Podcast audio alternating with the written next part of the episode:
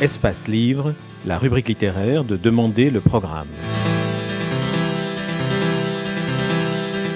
Espace Livre, les rencontres d'Edmond Morel. Hélène Carrère d'Encausse, première partie.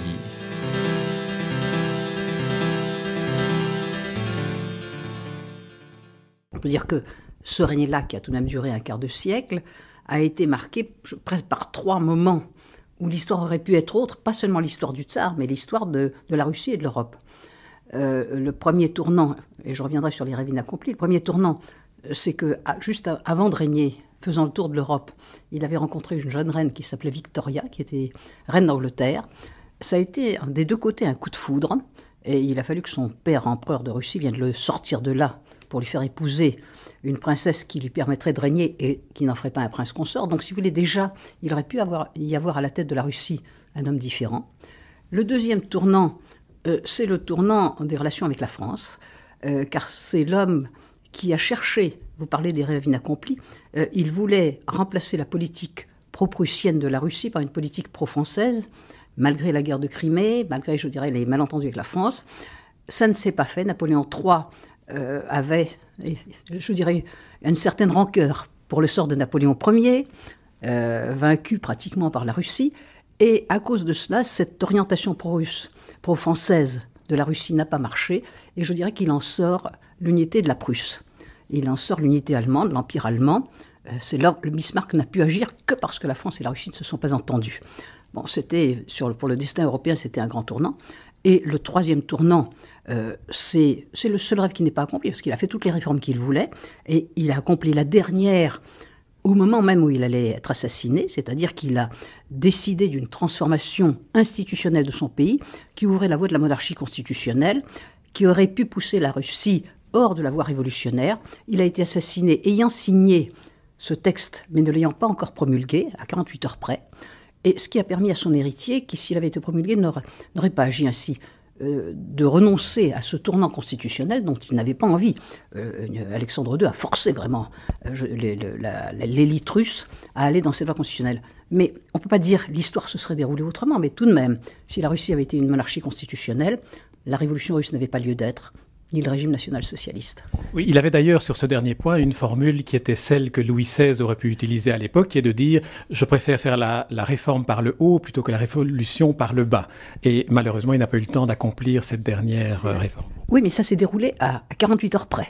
C'est ça qui est tout à fait dramatique, mais son idée, et ça, c'est là que c'est un homme paradoxal, et que son destin est paradoxal, c'est un homme qui, par conviction, était un autocrate, c'est-à-dire pensait qu'il n'y avait rien de mieux que la monarchie absolue. Il avait été élevé pour cela, il avait reçu une admirable éducation. C'était un souverain qui avait été formé à la perfection pour le trône. Alors là, je vous interromps parce que, disons que imaginons que nous nous adressons à une troisième personne, un troisième interlocuteur, qui est quelqu'un qui n'a pas lu votre livre, et en tout cas quelqu'un qui connaît beaucoup moins bien l'époque que vous-même. Donc nous sommes embrayons sur la formation. Donc Alexandre II reçoit une formation parce qu'il est appelé à être héritier du trône de Russie, suite au décès de son frère. Cette formation lui est donnée par un poète qui s'appelle Joukowski. Et j'aimerais que vous nous disiez, et je vous demanderai de le lire d'ailleurs après dans le livre, le programme d'une journée de formation de cet adolescent sous la houlette de Joukowski. D'abord, il faudrait dire que Joukowski était un poète humaniste, un poète qui avait traduit les plus grandes œuvres de la civilisation européenne et qui voulait faire de ce souverain dans ce pays attardé et autocratique, il voulait avoir un souverain qui serait un homme des Lumières. Mais en même temps, il pensait que pour former un homme, il fallait l'occuper complètement et tout lui apprendre. C'est-à-dire qu'il a à la fois, il apprenait, la journée était faite de cela, on lui apprenait toutes les disciplines de la culture générale, plusieurs langues étrangères, il parlait pratiquement toutes les langues étrangères de l'Europe, on lui apprenait l'histoire, on lui apprenait la géographie, on lui apprenait toutes les littératures européennes, sa langue qu'il connaissait à la perfection, mais il a écrit toute sa vie en français, il écrivait dans un français superbe. Oui, ça fait d'ailleurs publier un facsimilé d'une des lettres qu'il adressait à sa femme, à Katia, et qui est une lettre dans un français, une calligraphie d'abord, et un français magnifique et très poétique. Et il y a 4500 lettres comme ça. Donc, si vous voulez, ça prouve une aptitude extraordinaire à s'exprimer dans une langue, mais en même temps, on lui enseignait l'art militaire, on lui enseignait les affaires de l'État, car il était associé, cette fois-ci, sous la houlette de Joukowski, les grands ministres des Finances, des Affaires étrangères, de la Défense, venaient lui enseigner leur discipline. Il était, dès l'âge de 18 ans, associé à ce qui est l'équivalent du Conseil des ministres. Il savait aussi tous les arts d'agrément, danser, peindre, faire de la poésie. Et pour qu'il n'ait pas un instant, je dirais, d'évasion, dans les moments de liberté, il devait lire ou avoir des conversations éducatives.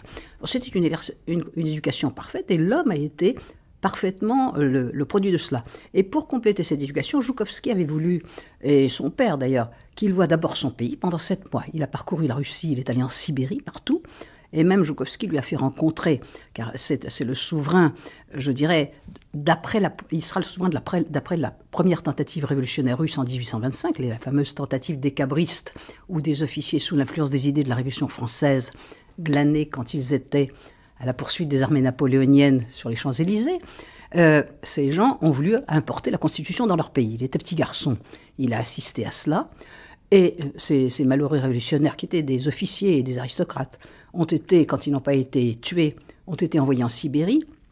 Et Joukowski a voulu qu'ils voient la misère de ces déportés en Sibérie. Et il les a rencontrés. Et je dirais, son cœur s'est rempli de pitié. On peut dire que peut-être aussi ça a-t-il contribué à lui faire penser qu'il fallait donner la liberté au peuple, donner la liberté aux idées.